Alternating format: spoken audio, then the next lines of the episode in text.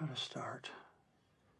Well, you know, it's just writing. I mean, Here's something important to remember about dialogue. Every word matters. No, it doesn't. They're vital. I want to go to this place that I think it needs to go to. The only thing that counts is what you see on the screen. I will write like four, five, six hours a day. and it will be a voice made of ink and rage. Okay, I'm, re- I'm really glad you asked me that question. Welcome to Creative Principles. I'm your host, Brock Swinson. In this podcast interview series, I'll be speaking with writers, directors, actors, musicians, chefs, and various other types of creatives as we bridge the gap between creativity and productivity. Here we'll be discussing the habits, routines, and lessons that help promote a successful creative life. If this is your first time listening, make sure to subscribe on SoundCloud or iTunes. Andrew Lyman Clark grew up with experimental filmmakers. At a very early age, he started making shorts and even persuaded a teacher to accept a film rather than a term paper. Over time, he worked as a gaffer, best boy, and grip to steal some time on set. In college, he made the feature Have You Seen, then entered the short Follow the Leader into a handful of festivals. Soon after, he decided to commit to the feature Night Move. Based on an unusual true story from producer and friend Seth Panman, the film stars John Wesley Shipp and Allison Mackie. The description reads A skateboarder investigating the mysterious death of his roommate is led into the inner workings of a self help company and the pharmaceutical lab behind it. In this interview, the writer director talks about his love for Requiem for a Dream, how to be observant as a storyteller, why it's good to occasionally be obsessive as a creative, and why he invested nine years into this debut film. If you enjoyed this interview, join millions of viewers for the new YouTube series, Creative Principles, where we dissect films, series, and more as video essays. So my father is a filmmaker, uh, an experimental filmmaker. My uncle is a filmmaker, an experimental filmmaker as well, and they both uh, were professors of film. They're both retired now. Um, so in my early life, I was really steeped in it. Um, I was in some of my dad's movies just all throughout growing up, and um, my dad didn't really push me to be a filmmaker or anything, but um, when I was about 10, uh, one of my friends actually, his dad gave him a video camera, and immediately we just started making videos with it. Um, the first thing I ever made was like a little thriller, like a chase movie through the woods with my friend. Um, and we we continued making little movies with uh, with our other friends, and um, I just got more and more interested in it. And in high school, I actually made um, some short films. Uh, the first one was for a history class. I had a very encouraging teacher who let me make a film instead of doing a paper, and um, so I, d- I did that movie. It was an adaptation of a Jean Genet, a French existentialist play, which has nothing to do with American history. But um, my professor was just so encouraging that he was like, "You go for it, do you?" And uh, and then I would like the rest of high school because I, I just got the bug at that point. I would uh, make films during the summer that were of I would I would get all my friends together and and even you know just acquaintances from high school um, to act in these films. And I had my my friend who uh, this guy Graham Forward. He was very he is very creative. He would write the scripts, and then I would actually execute the movies. You know, running around with uh, the video camera, shooting these actors that we had cast from our friends. And so I made like three movies that way. And then, you know, I went to college and I still wasn't sure if I wanted to commit to film. So I picked a school where I could study music, film, and theater, Bard College. Um, but pretty soon after getting to Bard, it was clear that I wanted to do the art that combines all those things, which is film. And I declared my major as a film major, and I made a bunch of films in college, culminating with uh, a feature length film as my senior project, which was called Have You Seen? Um, and uh, so that was like technically my first feature. Um, and uh, yeah, and then you know just moved to New York City after college, started freelancing in the film industry, videographer, editor, um, doing grip work, gaffing, production assistant. I, I pretty much did all the jobs except for sound. And as I was doing that, I was developing my um, my own work.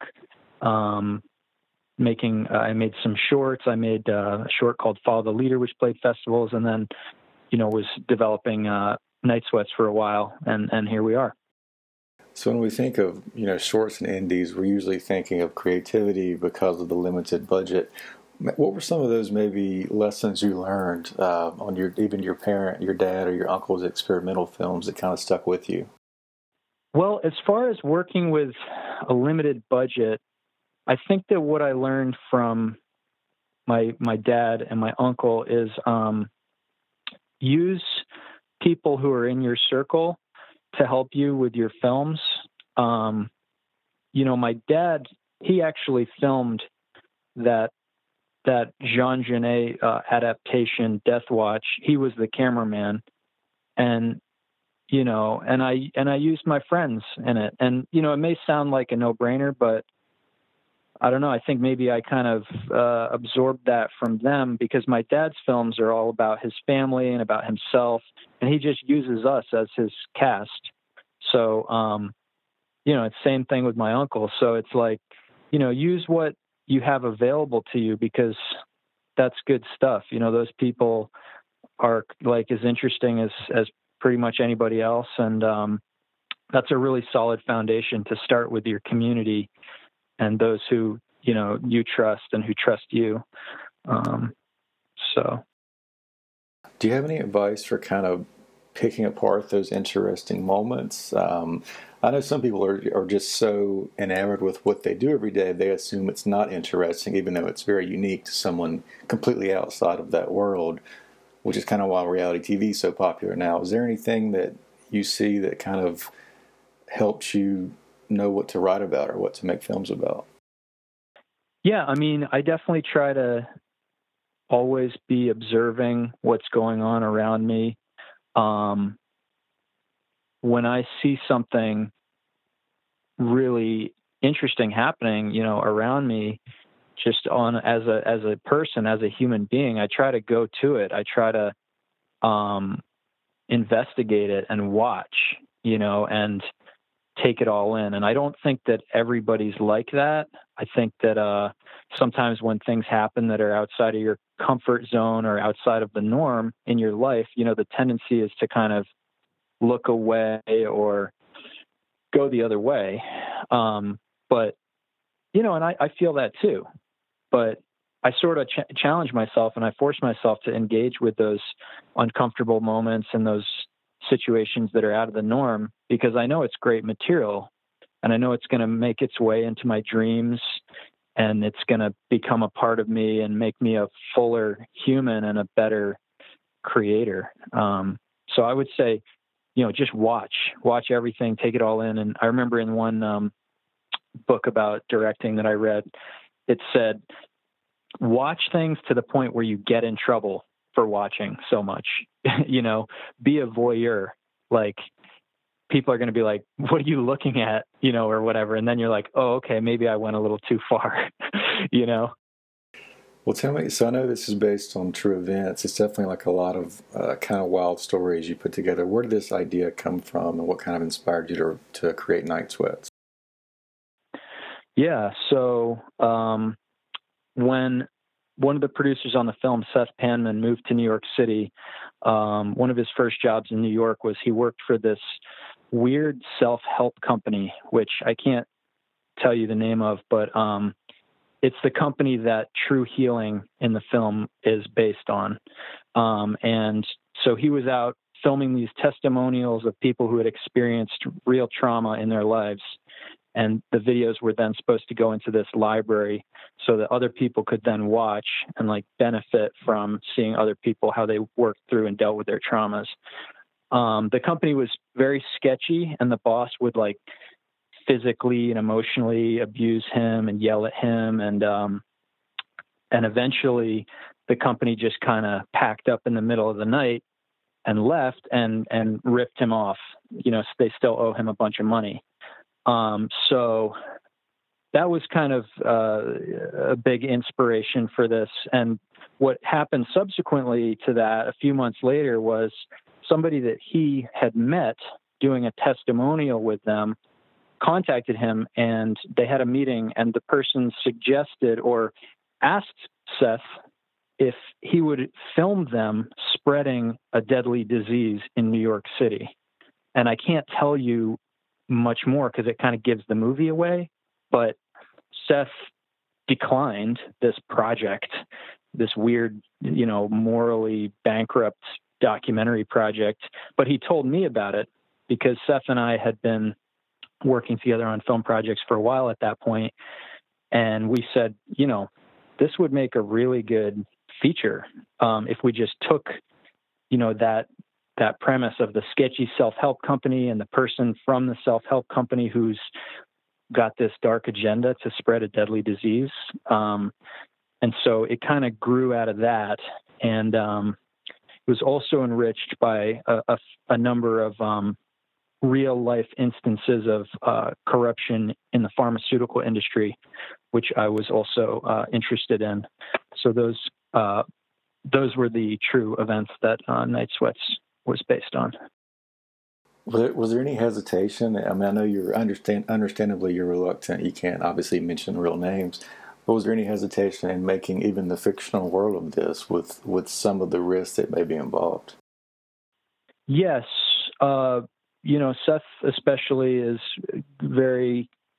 Uh, he, he really wants to make sure that we don't mention any of the real names involved, but um, he's a pretty brave guy. He was a pro snowboarder uh, for like 10 years until he had a career ending accident. And he brings a real uh, adrenaline junkie mentality to filmmaking. So, and I think I, I share that to a certain extent. So we both kind of challenge each other. And, and this was an instance of us being kind of like, what if we do this? Like, that would be crazy. That would be, that would be cool. And, uh, we both have the same sensibility, which is trying to make thrillers that are, that feel very real. And, um, you know, so it was kind of inevitable that we, uh, actually use something from from real life, uh, you know, to inspire the movie. Was there any references you used, uh, film or otherwise, that kind of helped you shape like the look and the feel or the tone of the movie? Yeah, um, the one that comes to mind uh, first off is uh, Requiem for a Dream. I really like that movie a lot. I've seen it a bunch of times, and uh, I wanted to do the Snorri shots, which is when the um, camera is actually mounted on the actor and looking back at their face. And so w- whenever the actor kind of moves, their face stays in the same position. You know, that was kind of inspired by Requiem.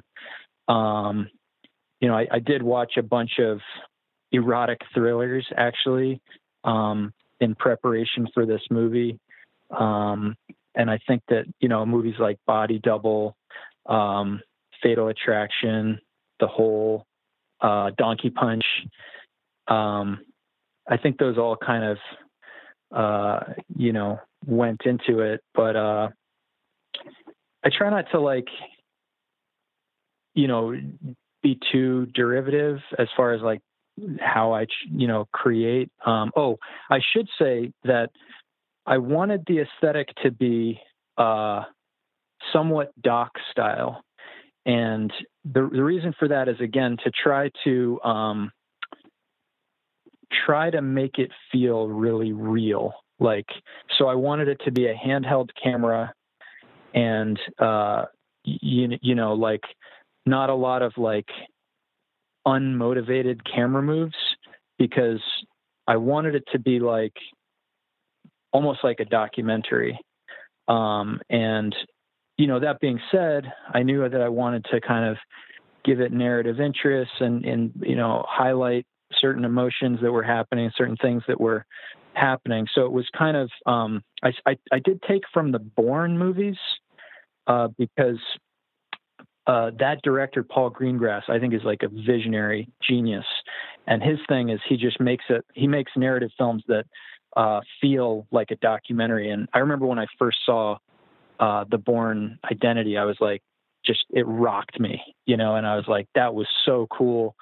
Um, and and Night Sweats definitely aspires to that. And and in future, I want to go deeper into that, where the aesthetic is very, it's this careful blend of like narrative with a documentary aesthetic, so that um, it kind of hits people in a different way, and they feel that it's real. Um, but at the same time, it's not boring like some documentaries are. Do you see that as something? I know you're listed as the writer director. Do you see something like that that should be on the page? Like, uh, for example, understandably, to create a new emotion, Pixar is actually using a mechanism that mimics shaky cams, and because it because it brings a certain feeling to the viewer. Do you see that as something purely in the eyes of the director, or something that writers should start to implement on the page as well? I guess my philosophy about the page is that um, you know, it's the blueprint for the movie. And uh, if the writer feels, if, if the writer sees it in their mind that way, they should absolutely put it down on the page because otherwise, you know, it could just, that could just be an idea that gets lost. You know, like they could think about it and then be like, oh, I better not put that in case the director wants to make another choice. But um, you might as well put it down and I'm not um, a very rule following type of guy, so I don't think that when a writer is, you know, writing down their their screenplay, they should be self editing and saying, "Oh, I better not put that because that's not conventional," or "I, I better not." Uh, you know step on the director's toes or whatever i think just you know you're you're creating in that moment and just put it all down and uh, whether you direct it or not you know the the director can take that information that vision and process it and add to it. And you know hopefully there's a collaboration there. Um, so yeah that's my philosophy. And you're kind of following this film all the way through. You're listed as the writer the director uh, helped with uh, editing or, or, helped with editing. Um, do you kind of see that as the storyteller that you need to be there for the whole process because I know it sh- changes a lot on the way through. Like is is doing everything the best way to make sure your story comes off, you know, as close to your vision as possible. I don't really know another way to do it. Um, I think that the person who writes it obviously has something very particular in mind that they're going for and um, you know, I, I think that if they've never directed a film before, maybe they should pass it off to somebody who has. Um, but I think that filmmaking is an art form like other art forms where there's something that's trying to be communicated. And unlike other art forms, I guess, some other art forms, there's a lot of different steps that have to happen between the initial idea and it actually being a movie. Um, so I think that the best way to ensure that whatever was initially conceptualized it actually makes it into the movie is to have there be that one person who kind of is there at least sort of overseeing all the different phases because otherwise the the message or the vision gets lost a lot of times. And i think we see that in um, a lot of Hollywood movies and movies where there's so many cooks in the kitchen and producers are you know producers are like editing the screenplay and putting their own little jokes in there and whatever. And it just it comes out like this garbled like mishmash that you know is barely even entertaining you know and let alone have some kind of message or, or meaning that an audience member can walk away with so someone's listening and they're maybe a, a first time writer director what did you find to be the most difficult part in the process, or what advice do you wish you had before you kind of took on this this big ambitious goal? I think the most difficult part of the process of making a film like this is uh, how much time it takes. Um, you know, for people who haven't done a movie, I compare it to having a child, which uh, I haven't done. So, you know, take it with a grain of salt. But like, I've literally been working on this for nine years. like, it's been the thing that I do in my free time for nine years. And I'm not saying I have zero life, but I'm just saying I've uh, haven't put as much attention into my career as I could have. I haven't put as much attention into my relationships as I could have. Um, there's a lot of things that I could have done in my life over the last nine years if this if I hadn't been working on this movie. So it's a it's a sustained focus and a sustained energy and commitment that I think is similar to when you have a child. You know how new parents like they they don't have any time. You know they can't they can't go to movies. They can't you know hang out with you because they have this thing, this child that they have to care for and they have to work on, quote unquote, a lot. It just takes a lot of time. So I would say that's the hardest thing. and there's no real, I mean, I do want to get faster at it. And I think some, some filmmakers probably are, but, um, when you make your first one or two, it's, it's going to take a really long time. We're talking years, you know, was there something maybe deeper than than this this one story that pushed you to get it made? Like for example, are you really are you thinking about career longevity as a writer director? Is that something you're kind of thinking while putting all this time into something? When I make movies, I usually try to think in terms of like just this movie and and and what it's going to accomplish. Um, it's hard for me to think in terms of like a whole career arc, although I try to make movies that are um, I try to make movies that I would want to see because I think that that's kind of the most honest way to create a career. If you make one movie that is something that you would want to see and you know you can kind of ideally carve out a niche for yourself as a filmmaker that makes movies that are like ones that you would want to see. And that's, I guess, the safest bet because, um, you know, it, it, can be hard to make stuff that um, isn't something that you're interested in. It just takes so much more. Uh, it, it's it's hard to stay focused on. It's hard to stay enthusiastic about projects uh, that you're not like passionate about because you wouldn't be interested in it.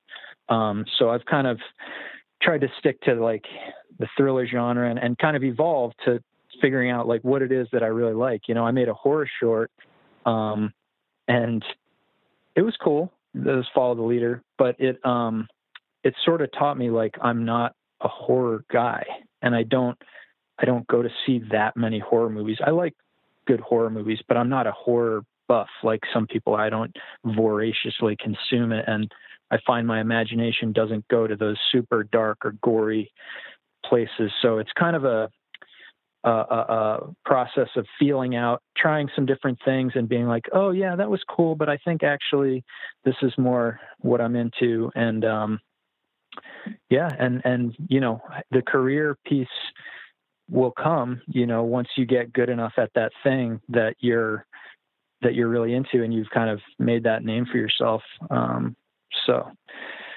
yeah, that's the hope. Thank you for tuning into this show. If this is your first time listening, please log on to iTunes or SoundCloud and give us a rating. Providing a rating or sharing content is one of the best ways to help the series grow. Make sure to also follow or like us on your favorite platforms like Instagram, Facebook, or the new YouTube series we've started and check for daily updates over at creativeprinciples.live.